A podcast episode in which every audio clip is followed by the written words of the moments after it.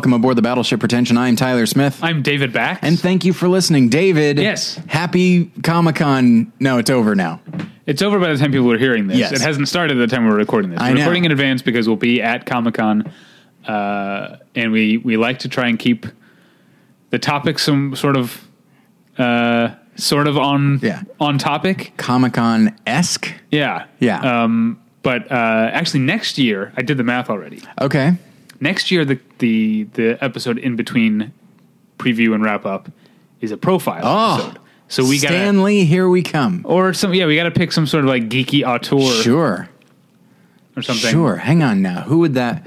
Okay. Well, we've done we've done Nolan. Mm-hmm. We've done your uh, what do you call him? Uh, Zack Snyder. Did, we do a Zack Snyder profile? We did. It was probably one of our best episodes, in my opinion. Yeah. One of our best profiles, anyway. Like, where we actually- determined that he was interesting and dumb.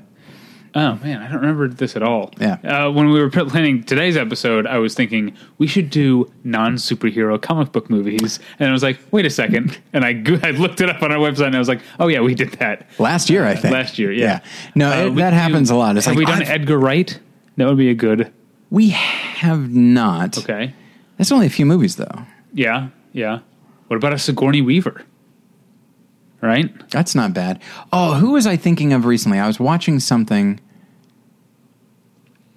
I was watching, you know what? Uh, I was watching something uh, alien related. So you Okay. mentioned Sigourney Weaver, and I was thinking of a someone that would be good to do a profile of. I think it might have been.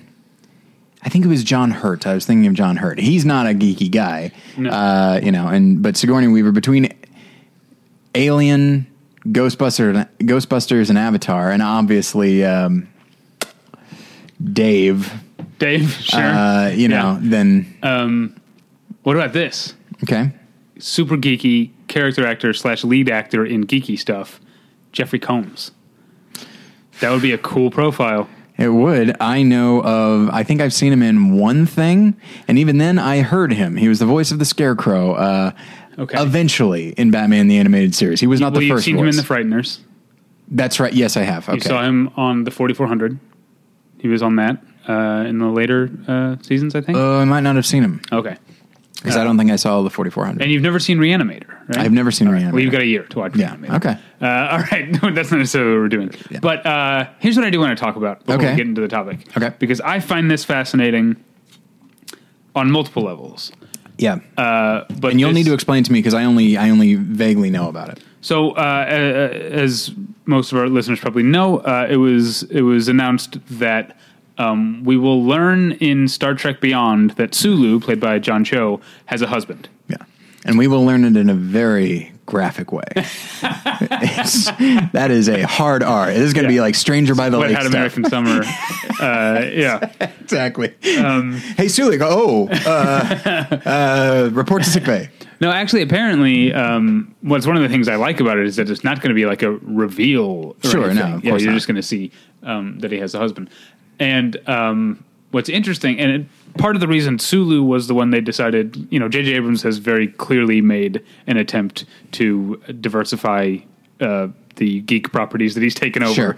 Um, and part of the reason they wanted Sulu to be the first gay person on Star Trek is because George Takei is not only openly gay, but is an advocate, a very politically, you know, uh, what? Because it rhymed.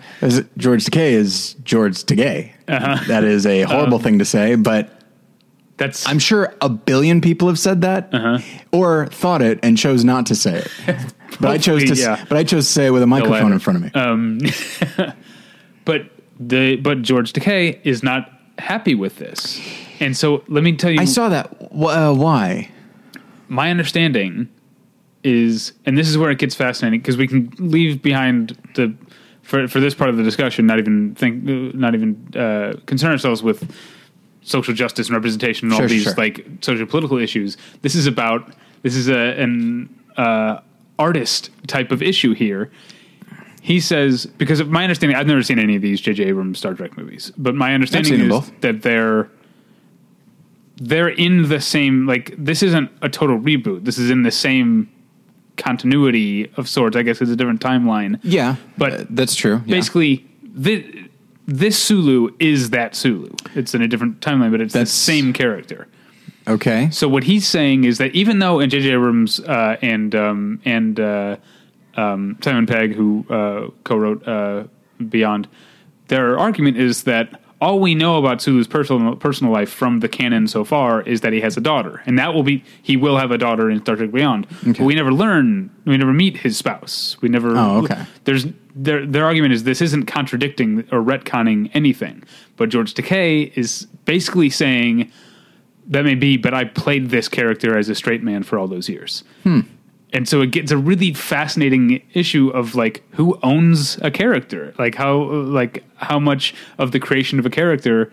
Uh, and if they're actor. making him gay as a tribute to this guy who Right. specifically says don't, then the tribute they've got some last minute editing to do. It sounds like. I, I don't think they're going to do that. I think they're going to uh, leave the movie because it, it comes it has like essentially come out by the time you're hearing this. The time that's true. The timeline at the alternate timeline thing is what complicates it because it's not a full on reboot. It's not a full on Yeah, this new is the thing. same character. And so George Takei is saying, I played this character. And so I think his argument was essentially, um, you're turning my portrayal of a straight guy into a portrayal of a closeted guy, and that's not who I want Sulu to represent. this is so I think fascinating. he's got. You know what? I think he's got a good argument. Uh, yeah, maybe, maybe they should have talked to him about it beforehand. Yeah, as I'm sure they- to two weeks before the movie came out. and this speaks I, maybe to the if you'll pardon me to the the socio-political aspect of it is i'm sure they thought like oh he's going to be so excited about Right, this yeah. you know being a gay guy we will tell him what he is excited about uh, having not with no uh, uh, understanding of that myself but surely you must be happy about this right gay man that's all i can think of um, yeah, that's interesting. Hmm. Boy, oh boy. What an odd turn of events. I did not know that was his. I knew he had a, an objection. I didn't know it was that. And that's like a that's kind of a super great objection and a, not a geeky one. This is not like, it's like, it's not him saying, well, that's not true to the original character. It's, well, I was playing it this way. Yeah. Do I not count? Yeah. Huh. Yeah, which uh, like that. Um, uh, in terms of who owns a, a character, did you read the just like yesterday, um, as of the recording of this, uh, the interview with Richard Schiff in the AV Club, I did, yes. where he talks at length about how unhappy he was with the, what they did with Toby, his character in The West Wing, at the end. Um, yeah, I mean, especially on a TV show, and well, this will tie, tie into our main topic. Like Yeah. when a when an actor has so much time to craft a role, and also um, one thing that's different between a movie and a TV show is that the movie, in most cases, is written by the time the actor says word one. Yeah. Now, obviously, there are a lot of movies that are written on the fly, Yeah. and they usually don't turn out very well.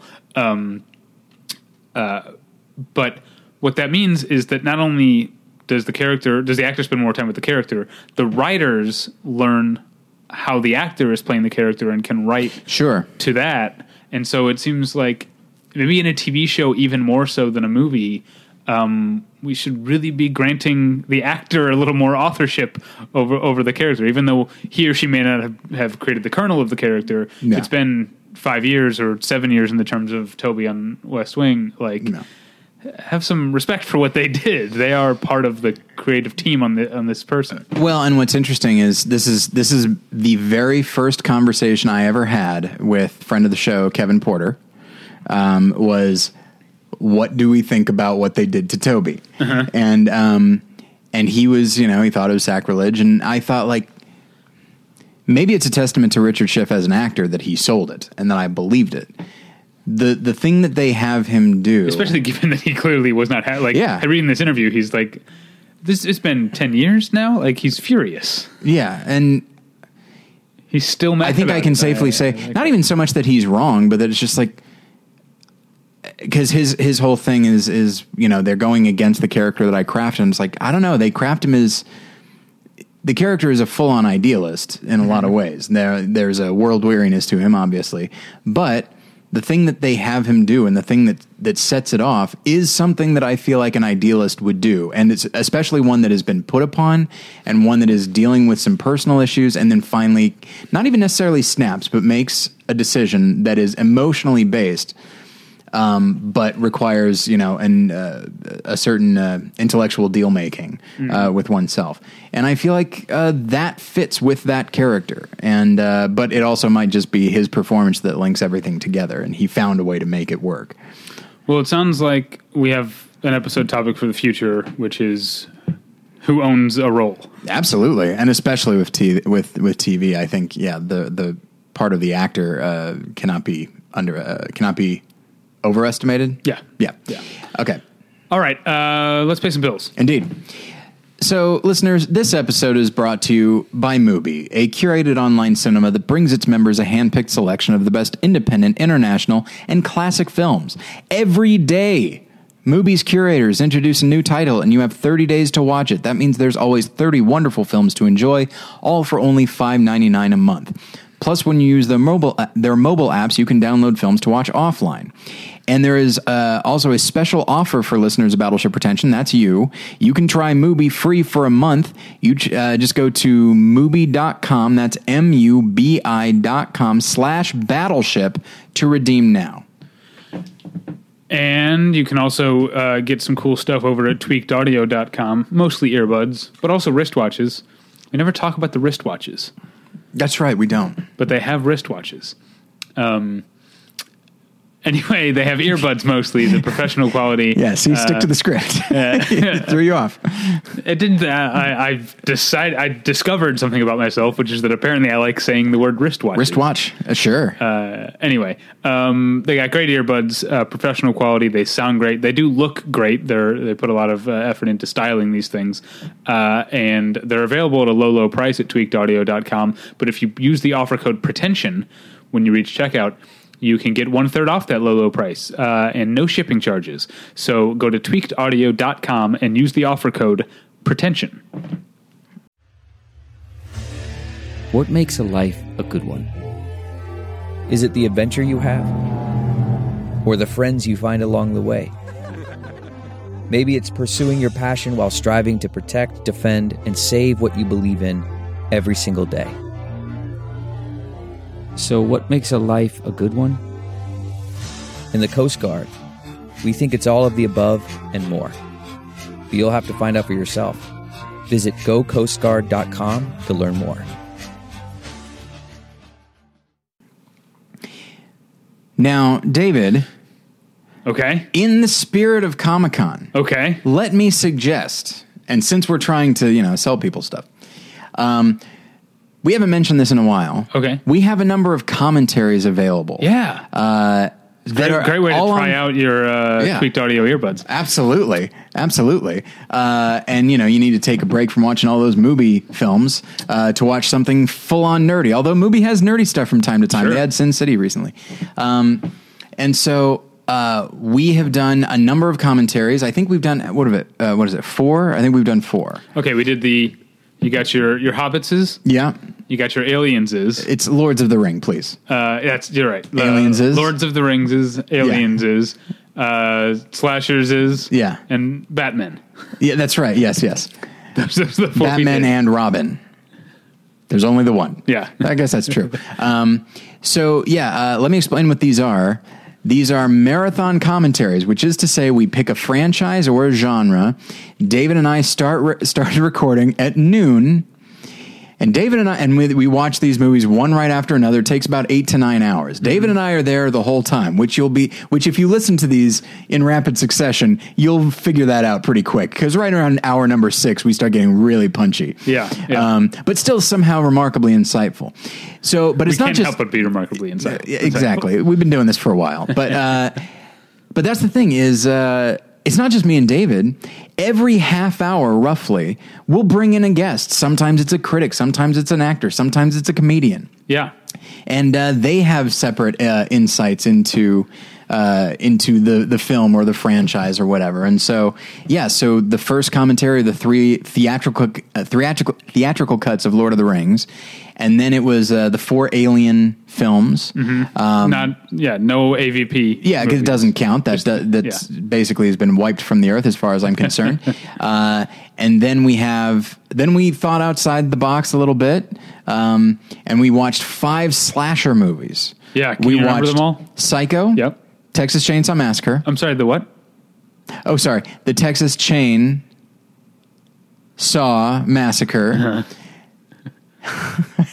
Halloween, Child's Play, and Scream. Oh yeah, that was a good- that was a fun day. Uh, and then uh, and then we did the the Tim Burton and Joel Schumacher Batman films. Yeah. Now, particular highlights. Watching Scream with Bill Dwyer, in which he decides he's going to comment on everybody's sweaters. Yeah, this is going to be a sweater base. Yes. Uh, going back to the aliens one, Wayne Federman's uh, obsession with a sort of banal line of dialogue in Aliens Sort of? became the focal point of his entire 30 35 minutes on the show. Oh no, he was there. He was. Oh, that's right. he right. came in 30 minutes in, and then we had a guest who couldn't make it, and so Wayne stayed the whole time. So Oh, Wayne yeah. is there for about You're two Wayne hours. Federman fan. There's a lot of him on the Aliens uh, commentary. That's yeah. right. Uh, and then for our slasher uh, commentary uh, for I believe Halloween, we got to hear uh, Paul Goebel to, uh, be a be a realtor in Haddonfield. Oh, right. Um, lots of great stuff. And then uh, our friend uh, West Anthony is there for a lot of these, talking about the the often very memorable music of these films. Yeah. So it's a great deal of fun, and the situation is uh, you can buy. I believe we we put it down to it's three dollars per commentary. I think for Lord of the Rings because they're longer, I think it's four dollars per commentary, or you can just get the whole set for each commentary for uh, for ten dollars. which is always the smarter way to go, and all, Absolutely. uh, because it's you know uh, more affordable that way. You're saving money that way, but Yeah. also because it's best to get the whole experience. I do think so. Yes, it's Yeah. nice to you. You get a nice build. If you you know if you jump to Batman Forever, I don't know why anybody would do that, but if you jump to Batman Forever, you're not going to get a lot of the fun that came before. Yeah. you know what does it sound like to have Scott and I and Paul Goebel in the same commentary? You're not going to know unless you buy that Batman Returns commentary Yeah. and marvel at the two at the dynamic. So yeah, weirdly fitting chemistry those two. I know. weirdly fitting. Isn't that strange? Yeah. Uh, all right. Yeah, I'm glad you decided to to, to mention those. Um, Yeah, and it's a it's a way to great Yeah. it's fun and it's a way to support the show. support the show, and yeah, and you get to see more of our geeky side. Boy, yeah, Yeah. Uh, all right, let's get into it, shall we? indeed. um, speaking of geekdom, and speaking as we were before the uh, ad break uh, of of television, uh, one thing we commented on with, uh, and thank you to Mike Celestino for being here last week Oh, and absolutely. helping us preview uh, this year's San Diego Comic Con International. Um, one thing we commented on was the the the the, the shifting fortunes uh, of TV versus movies, and how TV Yes. has really become the driving force of of Comic Con Yeah. um, in terms of uh, you know fan excitement. Fans are attending for TV stuff. The presence of TV studios is uh, and networks is uh, it's just way out, out of uh, out of proportion to the movie ones, uh, and also the the offsites. You know, a lot of the a lot of the things that companies put a lot of uh, money into um, are are, are TV related. FX has a huge thing this year, Yeah. like they did uh, last year. Uh, Vikings has gone all out in multiple years. The One part, one point, they built like a river in a parking lot. Did you ever see that? I guess I didn't. It was over on First, um, and it was uh, you could get into a tiny. It was like a tiny Viking ship, like the kind. If there were a Vikings right at uh, in Fantasyland at Disneyland, Sure. it would be that size, like Viking ship. All right. and a couple people, two, three people, whatever, could get in at a time and get your picture taken, and you go down this like just across the parking lot in this weird little wa- like moving waterway that they built. I have to assume nothing captures the experience of watching the show Vikings, like getting in an adorable little Viking ship and just wheeling across a parking lot Yeah. or floating across. Not really, you were lot, floating. It was this was Yes. a, a real working waterway. Yeah. That is more interesting than you know anything specifically. Is the is Vikings? Does that have a big? uh, I guess this gets us into the into the the topic. Yeah, that's- does Vikings have a big following? I guess everything does. That's exactly why we wanted to talk about this this topic. I think because Vikings is not necessary. It's not based on the old ideas of what like a geeky property would be. This is not really that because it's not fantasy Vikings. This Yeah. is a this is a historic uh, an historical drama. yeah. Um, but I think there's something about television. I think this has been true since before the like revolution of nerd culture. You know, Yeah. to some extent, this has always been true, but it's uh, maybe maybe uh, studios and journalists and everyone are are more aware of it now and are able to feed into it now. Yeah. But television, it is easy to be geeky about television and fun to be geeky about television, whether the thing you're you're, you're watching Yeah. is necessarily quote unquote geeky. Yeah. You know, when we think of geek genres or nerd genres, Yeah. you're talking mostly about science fiction, certainly. Yeah. Uh, horror. Yeah. Um, what else? Fantasy, Uh, which- fantasy. yeah. Uh, superheroes. Yeah. Um, there's probably some other things that I'm that I'm leaving off. I mean, I guess you could consider crime a genre, sort of, but I see. th- but not not to the ex- not not a geeky genre. I, I think what I'm now we're- see now we're getting off topic already, but this is interesting to me. How we think classically of what geek genres are, and I think it's not. It maybe has less to do with the type of people who like those things Yeah. than it has to do with the fact that so much of the mainstream would traditionally say, "I'm not into that." You know what I'm saying? Like, sure. because the main, mainstream people love crime movies. You know what I mean? Yeah, like, that's true. That's always, but it's not uncommon for for someone uh, in the mainstream to say, or at least pre Game of Thrones, and this is something we'll talk about too, to say, "I'm not into fantasy," or "I'm not Right. into sci-fi," "I don't like horror," that Yeah. sort of stuff. Um, uh, so I think that's kind of what defines it. But that's not what we're talking about. What we're talking about is how did a show, an historical drama like Vikings, Yeah. um, become a huge uh, geek property. And- And part of that, I'm getting. I thought this was going to be an e, like a, Of course short not. Of episode, course not. But I'm actually like finding already finding more things to be uh, fascinated about by it.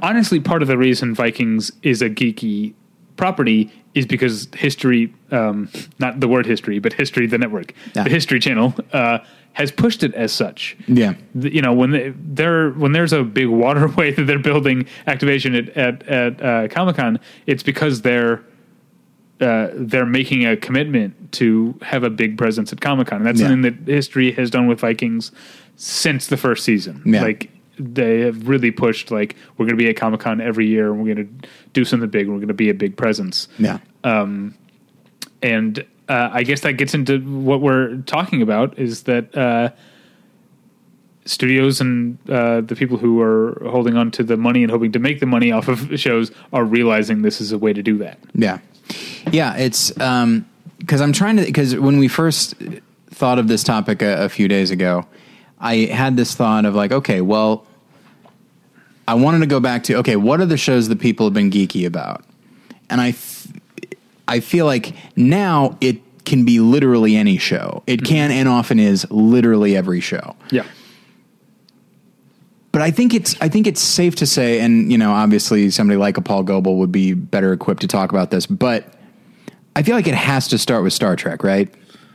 I can't think. I mean, there are people that enjoyed Twilight Zone. You know, there are people that enjoyed I Love Lucy, but I really, and I, I guess there are people that were into like you know Dark Shadows and that sort When of thing. When was the prisoner? I know that's, Mm, that's true, but that's Um, outside the U.S. It's a different. That's true. Yes, uh, but I would say that the prisoner is a is a different world. Star Trek is a different world. X Files is a different world. There's something about Vikings, though it is historical, is a different world. And when I'm thinking about it, Mad Men is kind of a different world. I think that there's something about. Uh, I I wouldn't say that Mad Men is a genre show, but anytime the viewer has to be reintroduced to reality, or or when here's a word that I uh, that you hear a lot: world building. Sure, sure. And any so I think I see what you're saying. Any any uh, show that requires on the part of the writers a bit of world wor- world building. Yeah. is the kind of thing that's going to hit, hit that geeky uh, pleasure center. and it's why you know uh, I've been thinking recently uh, because of the more than one lesson top fifty, in which Star Wars and Raider, Raiders of the Lost Ark were both in the top ten and one right after another. And as much as people love Raiders of the Lost Ark, and in, including me, I think I like it more than Star Wars. Um, That's probably true. you know, and both of them originate with George Lucas. Uh, why is one caught on as lore or as a geek thing more than others? And people get really geeky about Indiana Jones, but when it comes right down to it, yeah, Nazis, we got it, you know, or Russians or whatever. And it's like, yes, there's often a superman- supernatural element, but it winds up being sort of this weird outlier that happens at the end. Uh, the rest of it is a reality that we recognize. Whereas, oh, Han, Han Solo is flying a ship and it has a name. Does every ship have a name? Yeah. What are their names? And that's just the ships. Oh, he has that kind of blaster. What is it called? We have names for guns in our world. What are the names for guns in their world? It's the same with Lord of the Rings. That's a great thing. And there's just- I always think about that with Firefly. Sure. Is not that's not the name of the ship. The ship's name is Serenity. Mm-hmm. Firefly is the type of ship. So you've got two levels there. Yeah. It's a Firefly class ship called Serenity. Yeah. That's and that's kind of great. And I feel like there's just something that just pulls and I say this is something like I love movies in general, but as far as specifics, you know, I mean I I do collect Riddler figures and the more I got involved in the character of the Riddler, the more fascinated I became with the different variations of the Riddler, the different uh, origins of the Riddler, the different performances of the Riddler, where the role he has played in pop culture, and stuff like that. And and there's just something that can be very more so even than movies. And I'll even and I will mention that the movies that have the biggest presence at Comic Con are ones that are basically serialized. They might as well be TV sure. shows. Yeah. And That's a- so That's a good point. same with Star Wars or anything like that. There's just something about I can come back and watch these characters mm-hmm. and I can return to this world for year after year, you know. It's why I'm it's why I was so thrilled that uh, the Wizarding World of Harry Potter was coming to uh, Universal Studios Hollywood because like that's a world I like to I want to be in. And granted, you know, I don't recall Hogsmeade having this many tourists in it, but uh, but yeah, there's just, and I'm trying to think, is there? Because I know there was the X Files, and that really had, and that came about right around the time that I think the internet was starting to, like, internet communities were really starting to build. But that was still a just the point. one show. Yeah. Were there other? I mean, I, t- I know Twin Peaks was a big cult show, and that's another. That's kind of a world building thing as well. Yeah, but I don't know if like now it is, but I don't know. It's a Twin Peaks was a cult show and it was a critical favorite, but I don't know if I feel like maybe now the lines have blurred a little bit between a cult show and a geek show. Sure, sure. and part of that is marketing. You know, um, I mean that's the the greatest trick that Marvel Studios ever pulled is making people who are into the biggest movies on the planet feel like they're part of a subculture. Yeah, yeah, you know, sure. they can band together and feel like.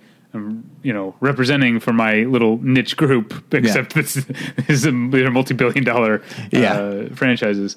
Um, something you said, you mentioned the Riddler, and I want to get back to Mad Men. Oh, damn! I thought you were going to say I want to get back to the Riddler, and I'm No, I'm on um, board.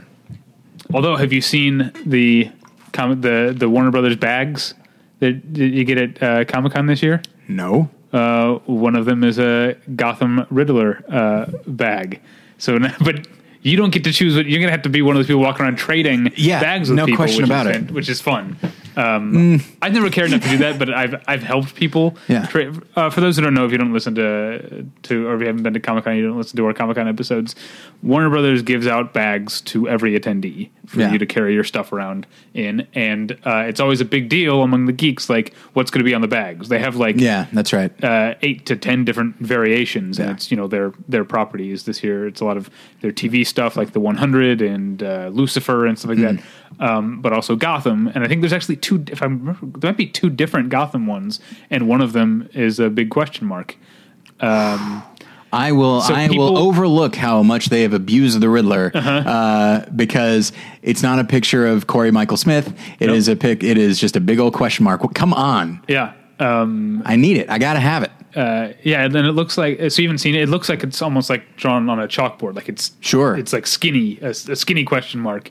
Um, uh, anyway, so people will be like people who are into different uh, the franchises or, or properties or whatever will want to get that bag, but you don't get to choose. They hand you when you walk through, they hand you the bag. So it becomes fun. People like walk around going, uh, oh, you have the like when the Batman Arkham like game like video game is one. It's like oh yeah, the Batman game. I have the CW like you know the Flash or whatever. Uh, it's fun to watch people Year to year, I usually can't wait to throw that bag away. Uh, but this year, it's going to be uh, it's worth its weight in gold, David. Um, Anyway, man, we got way out, uh, Sorry. off topic. Um, you mentioned the Riddler. I want to get back to Mad Men because Okay. I find Mad Men um, very fascinating that it has such a that it had such a geeky type of following Yeah. in addition to its critical and um, eventually more mainstream following. To the Um, point that you would have people on Twitter saying like, "It's Mad Men Day," Right. You Yeah. know? Yeah. And so, one, but one one thing I want to say about that, and this is how we get back to the Riddler, licensing. Sure. Right. Okay. That's a big part of these geeky things. You buy toys and you know lunch boxes and all that stuff. And Mad Men had like Banana Republic's like Mad Men fashion line, you know, which is and then uh, Yeah. that happened with Kingsman. Is happened with a couple of other uh, Yeah. movies and TV shows now. Um, they're they're geeking. Uh, they're making everything geeky to the point of even licensing things that wouldn't. Like you're not going to buy. Most people, it's. There, I was going to say you're not going to buy Mad Men action figures. There are absolutely people who would No buy question. Mad Men action figures, but maybe not enough for them to do a big run of them. I always Um, thought it'd be fun if somebody put out a 12 Angry Men playset. you kidding me? Yeah, Oh, someone should do that. Uh, yeah, that would that would be good. To do a very limited edition. Uh, limited to one, probably. but uh, so the fact that th- this gets into what I what I keep coming back to is that um, part of the re- reason maybe all TV is geeky is because studios are realizing that they can uh, that that's a, a, a profit center. But the key is to is to recognize what the appeal is. Ma nobody wants to like play out the drama of Mad Men, but they want to look like Mad Men, Right, yeah. So you got to go with clothing, Yeah. You know, Um, and you can't, you know, you can't say like redecorate your office, like that's that's too big. But clothes, that's a thing we can do. Um, But here's what I really wanted to say about Mad Men. I think is we'll get into the like uh, what I think is the bad side of people geeking out about all kinds Sure. of TV, treat, treating TV like geek properties, and a lot of this starts um, with Lost. I think um, I loved Lost. I still love it. Yeah, I'm not a huge fan of the final season, but I am a big defender of the final episode. sure. Um, uh, well, there are, you say sure, but there are people who uh, would will laugh when they hear that. Yeah. But, uh, Are those people worth hearing? they are, but they those are people who are watching the show in a different way than I was. Right. Um, and but because of the that way of watching the show of um, watching with an eye toward clues and having uh, very complex fan theories. Yeah. Um, Lost really, uh, really bought into that. Especially, I mean, I, part of the reason that I think some people were so disappointed with the way it ended is because if you were watching the show and paying attention to Damon Lindelof and Carlton Cuse and their podcasts and stuff, they were kind of on on the show itself encouraging you to watch one thing watch watch things one way which is the way I kind of did it but then on their podcast really uh, uh, giving fuel to the people who were into the theories and stuff like that Yeah. um, which I, I I think yeah which was fun but it was not it was a distraction from the main show Well, and But the, and the purist in me is just like let the show speak for yeah, itself. exactly. Uh, but then you had, and this is where I started to get uh, annoyed at this sort of thing with Mad Men and several other shows too. But people coming up with fan theories about Mad Men. You know, like there was a uh, in the last couple seasons there was a whole thing, like a whole thing. A lot of people subscribed to this idea that um, uh, Megan was going to be murdered Okay. um, that it was going to be a Sharon Tate type of murder type okay, yeah. thing, and there and that there were clues throughout the episodes that this was going to happen. Um, and uh, no, she wasn't murdered. Which I'm not to say that Mad Men is a show that wouldn't have uh, had one of those characters get murdered. It might Sure. have done, but Mad Men is not the kind of show that leaves clues Yeah. uh, to future developments like that, unless if you know there's in between foreshadowing and Easter Right. eggs. And Mad Men's not really an Easter egg type of show, with some exceptions. Obviously, they had a, a character um, order an old uh, an old Spanish. Do you know that? I don't think so. So Old Spanish is a fake drink from Thirty Rock. Okay. And as a little like nod to Thirty Rock, there's one part where one of the characters uh, at a bar orders an Old Spanish. Yeah, and that's that's an Easter egg that has nothing that is not going to like unlock any clues about the show unless it's uh, okay. I guess maybe uh, maybe they're part of the same universe. I don't know. Yeah. Um, yeah. No, that's that is that's interesting. I don't think I I knew that that. Uh, and it is the downside. I mean, if you're watching something like like Game of Thrones, where you never know what's gonna what's gonna happen next, and Yeah. you know, you the one thing you know that the one thing you know is that you don't know anything, and all that kind of thing. Um, and every and it's all strategy based, and you can try to figure out well, what this is what would make the most sense if this person did this. Yeah. Um, but even then, even with Game of Thrones, people go overboard.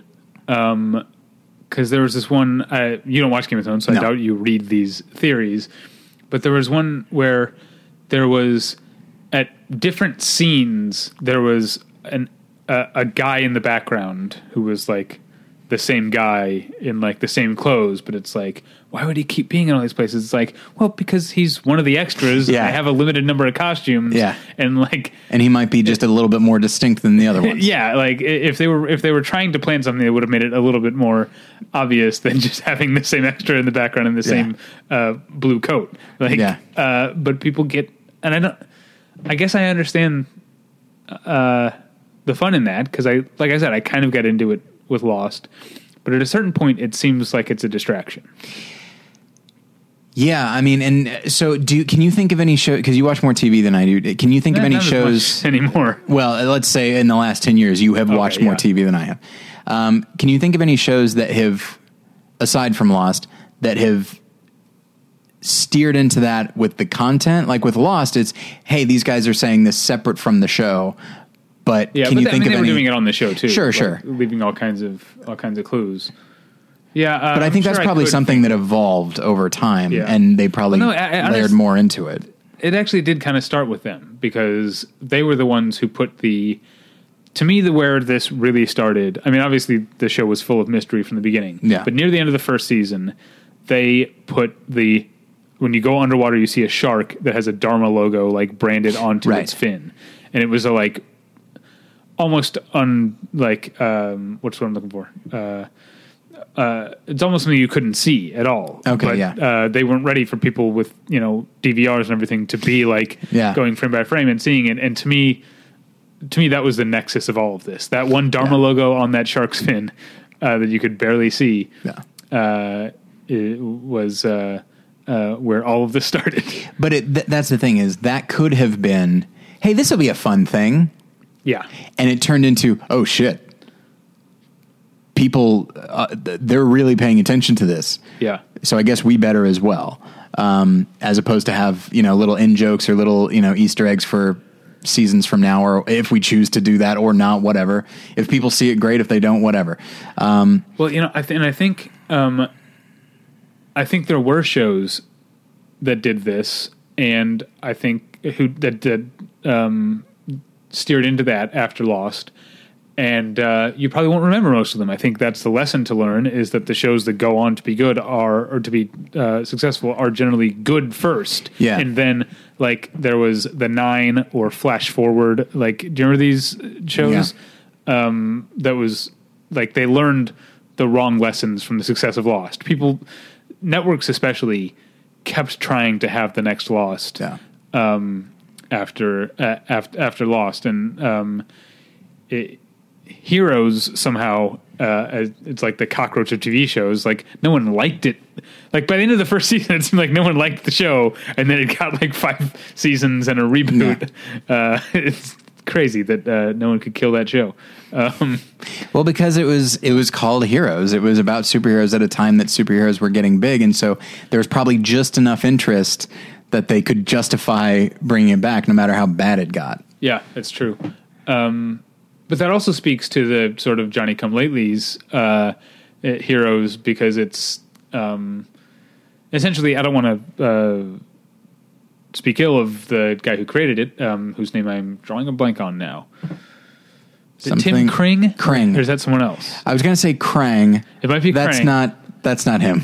But it's him like coming late to superheroes, being like, ah, superheroes are cool. There's action in them, Yeah. but we don't need all these lame costumes. We don't Yeah, need yeah. to look all. And it's like, well, you're missing out on part of the. Yeah. It's like He saw Unbreakable and was like, "I this this is the way to go." Yeah, it's superheroes and people who don't like superheroes. Um, anyway, I've, I'm done talking shit about heroes. I Sure. think, or I mean, not not for my lifetime, but for now. Well, and and you know the 4400 uh, is something that I watched. What were there four seasons? Yeah. I think I saw two. Okay. Um, maybe the third. I know that it really started going off the rails after a while, but that was it was a solid premise, and they created a lot of very solid characters, and they they laid the groundwork that you're supposed to with any good TV show. And what it comes, and I feel like for all the for all the talk that I've done about. Um, world building and how important that is. And that is, uh, if you're making any kind of fantasy or sci-fi show, um, in the end, you want to come back to these characters. You want to see what's happening with them. You want to spend time with them. Um, the world or the mythology, I think, really is not enough if you don't care about the people that it's happening to or that are, that are living it out. Um, And so, I and I think the forty four hundred did that. But from what I hear, you know, based on what you and and your ex girlfriend said, uh, that the mythology really started taking over, and they clearly had not thought it through. Yeah, it seemed like they thought through really well about two and a half seasons. Yeah. And that was like the, the that was the thing with Lost that people had complaints even early on. Like they don't have an end game in mind; they're just making this up. Which, of course, they were. Yeah. of course they were just making it up. Yeah. you're not shining the light on any uh, great crime. Of course, they were just making it up as it went along. But um, 400 really did seem to like for about two and a half seasons. It was like, wow, they really do know where they're going with this. Yeah. There's something in they have in mind that they're working toward, and it's interesting. And then I feel like they caught up to that, and they're like, uh, and then this and this and this and this. Yeah. Yeah, it's uh, kind of did fall apart. And so, Also, uh, it had the basic cable thing of um, everyone being the exact same kind of blandly attractive. Sure. Like there's like there's Sure. like a half dozen guy men on for 4400 who I couldn't tell apart. Like they all looked the same. Just yeah, sort of like it's like I can't tell if he's blonde, blonde or not. Yeah, yeah, yeah, yeah. yeah, no question about it. Um, but uh, yeah, and so and I, I wonder if how much. I feel like so much of just art consumption changed as a result of the internet in so many ways. Not merely the way fans connected with one another, or the fact that they had the opportunity now to connect with one another in a way that was very easy. Not to mention this this idea of you only follow the things that interest you, and then Right. that's all you follow Yeah. but I think it's all. But then once stuff started streaming, and then once you started getting, oh, you can get this show all at once. You mm-hmm. know, it's, it's to the point now that, and I I fall into it as well. I just got I got an email from Netflix saying that uh, BoJack Horseman was starting. The third season was going to be on the twenty second, and I was and I told you I was cursing that I was going to be at Netflix at uh, at uh, Comic Con, and I knew it's going to be still going to be there when I get back, and yet somehow, but that's the thing. The nerd in me is like, BoJack Horseman. Damn right, I love this show. I Right. love it, and I can't wait. Can't wait to see all of the next season in a day. And Yeah, there is, yeah. If you're that's the thing with these Netflix shows is if you wait a weekend, you're behind. yeah, Like, which is the thing that bothers me actually. Uh, and yeah, I feel like it's unfair to the show. I wrote something about this on the Yeah. website like a year, uh, a little over a year ago about about the first season of Unbreakable Kimmy Schmidt and how Yeah. within three weeks of it premiering, everyone had loved it and then moved on. Yeah. Oh, and it's just and every time House of Cards uh, another season is going to come up. I mean, people are are thrilled. Like they're anticipating it. They're like, "Oh, it's only a couple of days. Only a couple of days." Cut to a week later, it's done. Yeah. and it's on to oh, Bloodline. Yeah. you know. Yeah, Uh, third no. season is going to happen. They just uh, Yeah. just this week got renewed for a third season. Yeah, great. I've never watched it. My Neither have I. uh, my wife's over the moon about it. I mean, I know a lot of people had a, had a problem with the first season. I'm I'm interested for if for no other reason than Ben Mendelsohn, um, who I heard was really great. But the whole show sounds pretty good to me. Um, but yeah, I think there's also this. I think also just the way streaming services now, uh, the way they give us TV shows, which is you can watch it all at once. Like they're really, um, you know, they're like yes you get it all you get it over with very quickly but there's this idea of just binging just just consuming it whole uh, that i think um, you know, part of me feels like maybe it's not that great for the viewer, but it definitely, it it definitely. I feel like it. Uh, maybe uh, is this is this right? Yeah, I think it is. I think whether it was meant to be seen that way, like uh an Arrested Development or a House of Cards, or you just wind up watching it that way, like I recently did with Silicon Valley. Um, Right.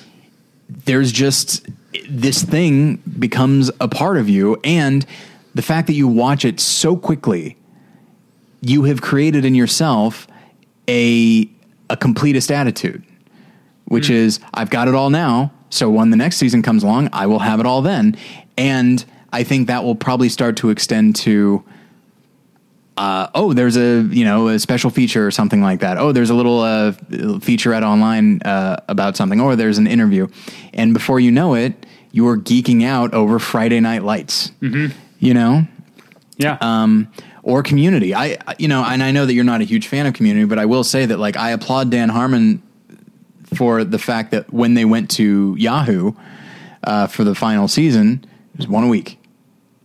You know, and uh, good for them for doing that. Partially because they realized, well, we we already have enough of a geek following. We don't need to uh, give them everything at once, uh, you know. And but at the same time, like I, I still find myself wondering why Netflix or or or Hulu or these other uh, streaming services why they don't do the let's say twice a week, an episode every three days Yeah. just because it gives people look at the amount of anticipation every week for Game of Thrones. You know, Yeah. Like well, they- I mean, not every show is going to be Game of Thrones. That's the. Uh, that's true. I remember the, reading about that back when uh, in like 2007 when Radiohead put out um, in Rainbows and they did that uh, pay what you want Oh, thing. yeah, yeah. They made it available to download and pay what you want.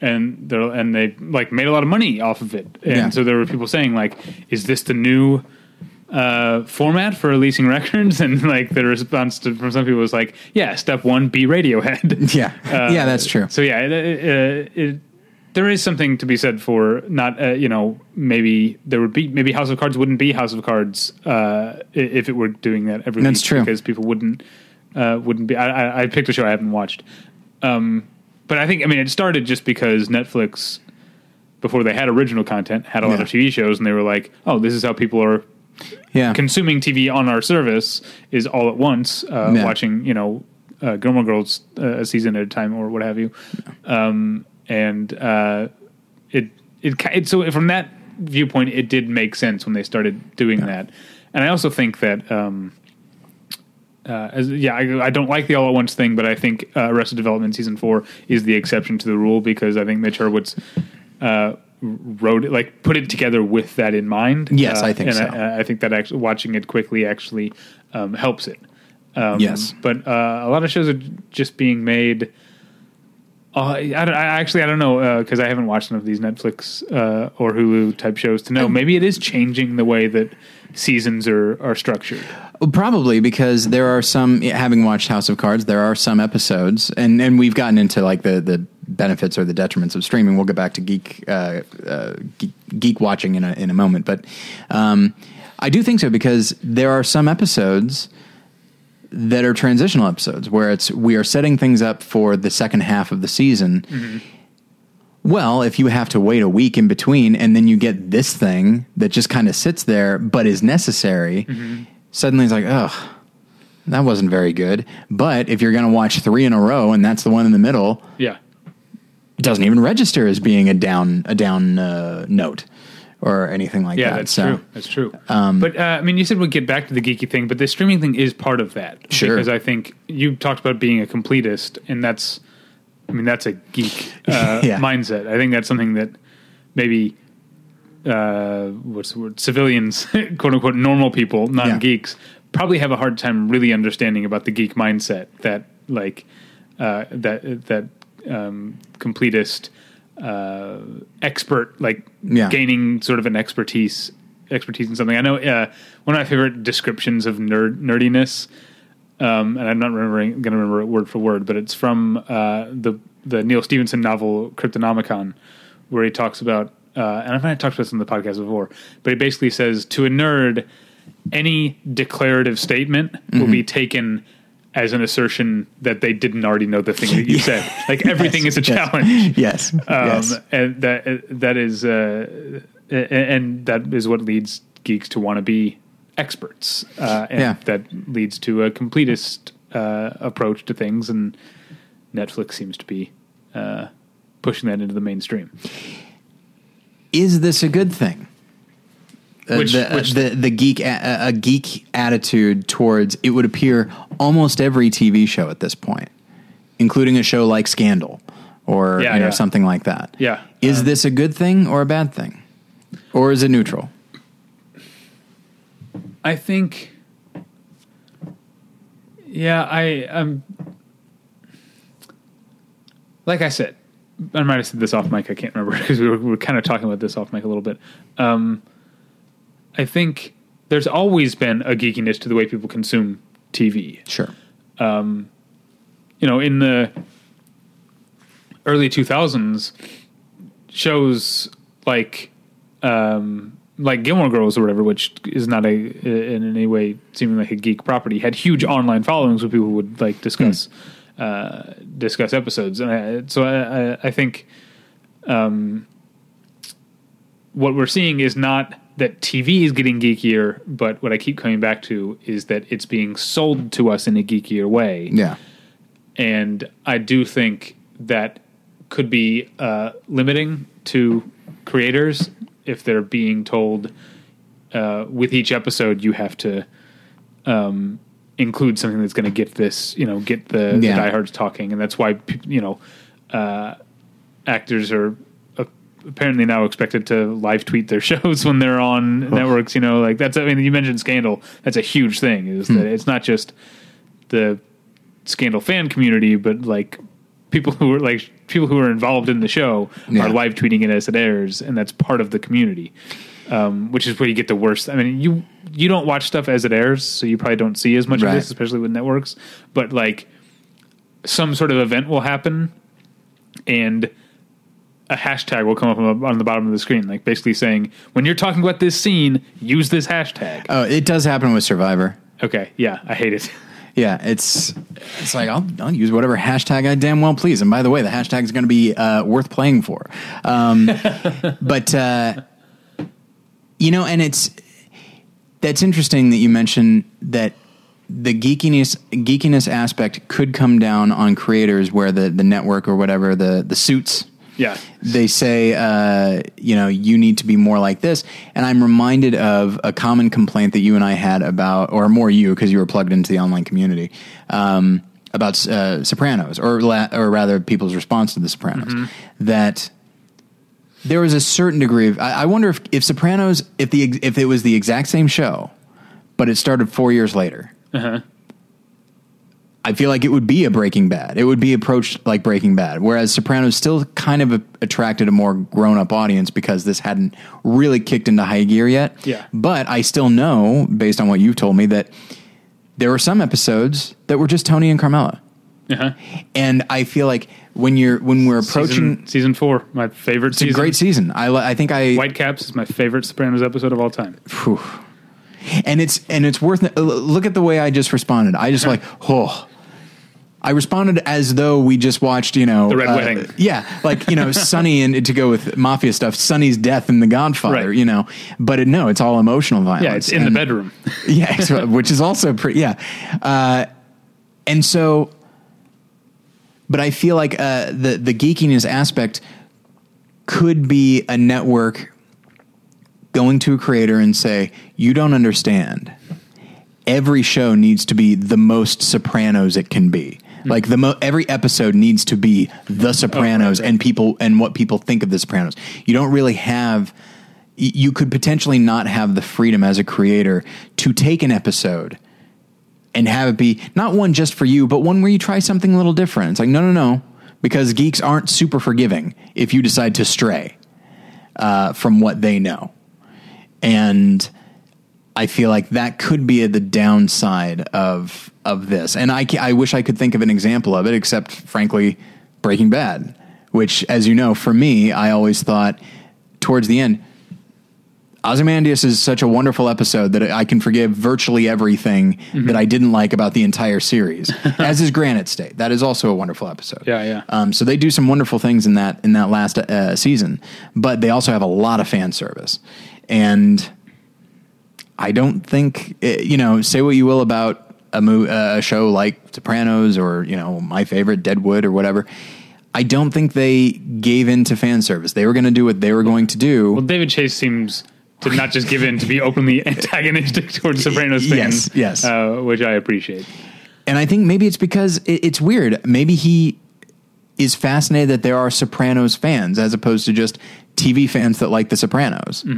You know, um, because even though you know mob stuff will always have people that just absolutely love it, I think he probably just thought I'm making a grown up show, and for me, it's just as much about the family dynamic as it is the mafia stuff. Yeah. And now people are responding as if it's fucking Scarface. right, that's what they want, but to it's not Yeah. obviously uh, and so I, I would probably be a little bit frustrated as well Well, they show you get. I mean, you mentioned Breaking Bad in terms of fan service, but in terms of the people who watch Sopranos for violence, if you if you took uh, basically Sons of Anarchy is the show that those fans wanted the Sopranos to be. that is perfect Every episode has some crazy shootout or something Yeah. in it. Uh, yeah, I, I'm, I'm basing that only on the first season, which is all I watched of Sons of Anarchy. Uh, me too. I uh, ran out of patience. yeah and it's like we need every episode to be as sons of anarchy as it can get Yeah, uh, we can't you know the the sons of anarchy of it all needs to be uh, cranked up to 11 every episode please Yeah. um, and that's how i felt about the shield for the first couple seasons and then i actually stopped watching after season three just because it wasn't available to me on dvd anymore but it started to kind of tone down a little bit after that and well, just yeah. kind of The Shield has. Uh, this is getting off topic, but um, it ended up being a great show. But I'm with you because I um, stopped watching after two seasons for a long time, and then came back Yeah. to catch up in time for the the like the last half of the last season as it aired. Um, and it you have to like step back and look at it as a seven season thing because Yeah. uh, the first the first two seasons of the Shield are really just the first act, and Yeah. that's um, that's expecting a lot out, out of your audience to uh, to basically to wait two years before Yeah. you start to get into the actual meat of the of what the story's really about. yeah But uh yeah, now that it all exists, um, I would recommend the Shield to most people. I'm trying to think what are what so what are some of the other like I mean I never actually saw I saw one or two episodes of Battlestar Galactica I know that's one Yeah, I can't believe we haven't talked about got that really yet. really Um, geeky about Yeah, that, that's uh, that's a really good show. Um, although I find that as much as I was into it at the time, I don't think about Battlestar Galactica as much as I used to. that's interesting what are the shows let me ask you this what shows are you have are you now or have been geeky about I have my answers Um, What like current, more current shows? uh, let's say yeah your whole life Well, oh, okay. Um, my whole life. Well, obviously, my favorite television show of all time is Buffy the Vampire Slayer. Sure. So that and Angel are things that I rewatch um, constantly. I'm in a Yeah. in the middle of a rewatch uh, right now where I'm doing the thing uh, where I'm actually watch, rewatching both shows as they aired. So I'm in Buffy season five and Angel season Mm-hmm. oh two. that's fun Um, yeah, that is uh, that is fun. Uh, so there's that. Um, in more recent years, there's Hannibal, of course. Yeah. I'm a uh, a Fannibal. Um, To to the extent, as much as this is like hard for me to say, that like if I give it a few more years and rewatch Hannibal, it might overtake Buffy as my favorite show of all time because it, it's just so so great but we'll see. I, I still have a lot of um, sentimental attachment to Buffy, in addition to it being uh, Yeah. a, a great show. Um, and there, there was uh, Mr. Robot last year, which I haven't. I'm behind now. I haven't watched the second season uh, yet, uh, Yeah. or the the two first two episodes that have aired of the second season um, at all. Uh, so I'm, I don't know if I'll stick with that one, but um, and then I'll close it out with something that I'm uh, addicted to, and probably in terms of merchandising and licensing, own more stuff for this show than any other show, and that's Adventure Time. Yeah, sure, sure. Um, yeah, f- uh, I guess probably the last big one for me. I mean, I do, I do really like Silicon Valley, um, but I think the last one for me was probably Hannibal. Um, it's is pretty amazing. Um, and there's just and it's so rich. Uh, I found the movies uh, the uh, sorry the TV shows that are as rich as Hannibal. Uh, those are the ones I tend to respond to the most, like Twin Peaks, like Deadwood. Um, you know, for a long time, I, would- I said that uh, as far as dramas, I, I would go back and forth between The Wire and Deadwood. And I think I stopped saying that now because I think Deadwood has really emerged the, the victor in my mind as Yeah. far as like my favorite drama ever. Um, but uh, but yeah, you know, same number of seasons as uh, Hannibal, and I need to go back and rewatch it. And uh, I Hannibal, I've seen Deadwood many times.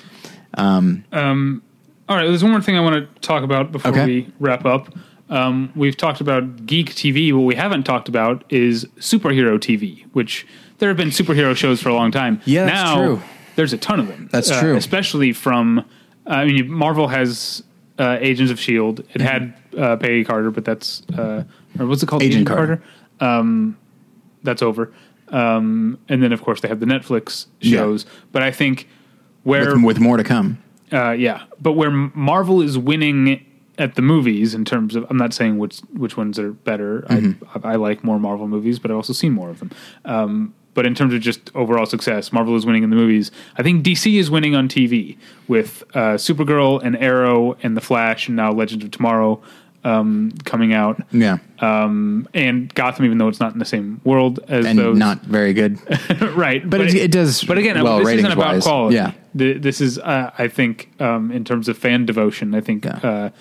uh, um, people, especially people younger than we are, Yeah. uh, are super into those shows. And um, maybe it's because superheroes work better when they're serialized, uh, as a as opposed to Or maybe it's you're spending weeks with the Flash and you're spending Oh, right. a couple of days with Daredevil. Like Oh, yeah. it, it could be that. Um, I love Daredevil. I think it's great. That is that is a show that I'm genuinely geeky about. I thought Jessica Jones was fine, um, but Daredevil is one where when when they announce, oh, the new season's coming out this day, that's a day that I note because I'm excited about it.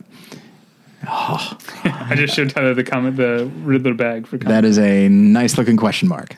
Um, It's yeah, in retrospect, it's spray paint. I think I thought it was chalk the first time. Yeah. it's, it's spray paint. That's pretty awesome. Anyway, Uh, and it also kind of lets me know it's like, oh, are they in the next season? Are they really going to develop the Riddler and probably make him worse? Um, but the uh, yeah, and and you mentioned fan devotion. I know a lot of people that really love the Daredevil show, and a lot of people that really responded that really responded to, to Jessica Jones, but they're just everyday people. They're not, I would say, fans of this thing. Whereas when I talk to people that like the Flash, they like the, they love the Flash yeah, I have very specifically. um, Dare, whereas the, whereas like Daredevil and Jessica Jones, it's just those are the latest Netflix shows, and they enjoy them. But then it's time to move on. I have dropped in on the Flash a couple times, and I think I even tweeted once. Um, and now this isn't true because I barely I watch so much less TV than I used to. Mm-hmm. But I tweeted like the Flash might be the best show that I'm not watching. Sure, I it's mean, such a cool and fun show from what I've what I've seen. And then, well, there's another way to compare it to the DC movie universe: is their TV shows are fun. And Yeah. they have no interest in being fun on the big screen Yeah. uh, at all. Um, uh, but yeah, I, I I think. But what I think it is, uh, and then we can start wrapping up here, because I don't like superhero movies very much anymore, but I still read superhero comics, and I understand uh, the appeal for um, superhero uh, TV. And maybe the part is when it's there's more of them and they're all smaller scale. It doesn't have to be, um, you know, a city being destroyed in every Yeah. story. Like every story doesn't have to be Yeah. the biggest story. a bank was robbed. It can Yeah, be that. it, it can be that, and that's actually a lot more fun. That's one of the things I like about comic books, even superhero comic books, is that whether you're doing the apocalyp- apocalyptic battle or you're doing a conversation between two uh, superheroes, um, the budget's the same. Yeah. so you can kind of have more of a more of a balance. You know, yeah, uh, you can get there's as much. Uh, I mean, that's what's always been cool about the X Men is that there's as much uh, they have as much conflict with their enemies as they do with one another. Yeah. Uh, and uh, and I, and I like that, that you can get episodes where it's just them sniping at each other.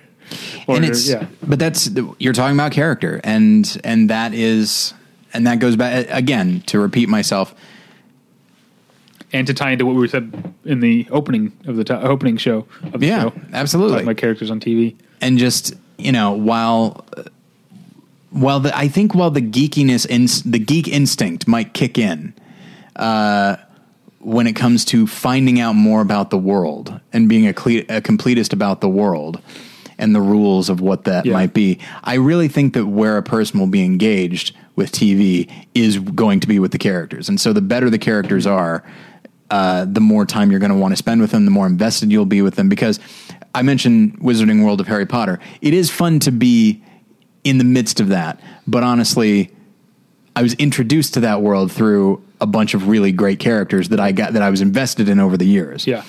Yeah, and So- we, I mentioned the Lost thing and the Dharma logo on the shark fin. That didn't happen in the pilot. That happened in the two part finale. You had Right. 21 episodes of character building. Exactly. and there were mysteries in there too. But it, like that show, uh, especially in its first couple seasons, was more about the characters than it was about the mysteries. And if they had, again, I enjoy 4400, but if they had the characters of 4400 on Lost, it wouldn't have been the same. Yeah. I don't think anybody would have given a shit what was on that shark fin. You know, Uh, all right. Well, the 4400 has been mentioned more uh, this week than it has been mentioned in all of the internet in the past five years. Yeah. Um, you can find. I hope you enjoyed listening to this, even if you're not the Comic Con type. Uh, but uh, I, I think this is, you know, I think this is a nice blending of the two. Yeah. Um, so you can uh, find us and you can find our Comic Con coverage at battleshippretension.com. You can uh, email us at david at battleshippretension.com or tyler at battleshippretension.com. You can follow me, David, on Twitter at davypretension. Uh, my Snapchat's in the bio. And you can follow Tyler at tylerpretension. Um, now, we're recording well in advance. Do you know what's going on at More Than One Lesson uh, when this goes up? Uh, I believe we, uh, th- uh, yes, we've done our uh, best of pictures minisode about Lawrence of Arabia. Okay. Um, and I, because of Comic Con, I will not be on this week's episode of my uh, podcast. Hey, watch this! But that's a uh, uh, a podcast about television that I do with the King of TV, Paul Goebel. Um, so go listen to him and probably a delightful guest uh, talk about some TV shows Sure. that I didn't have to watch. Um, and uh, I guess that's it. Yeah. Thanks for listening. We'll get you next time. Bye. Bye.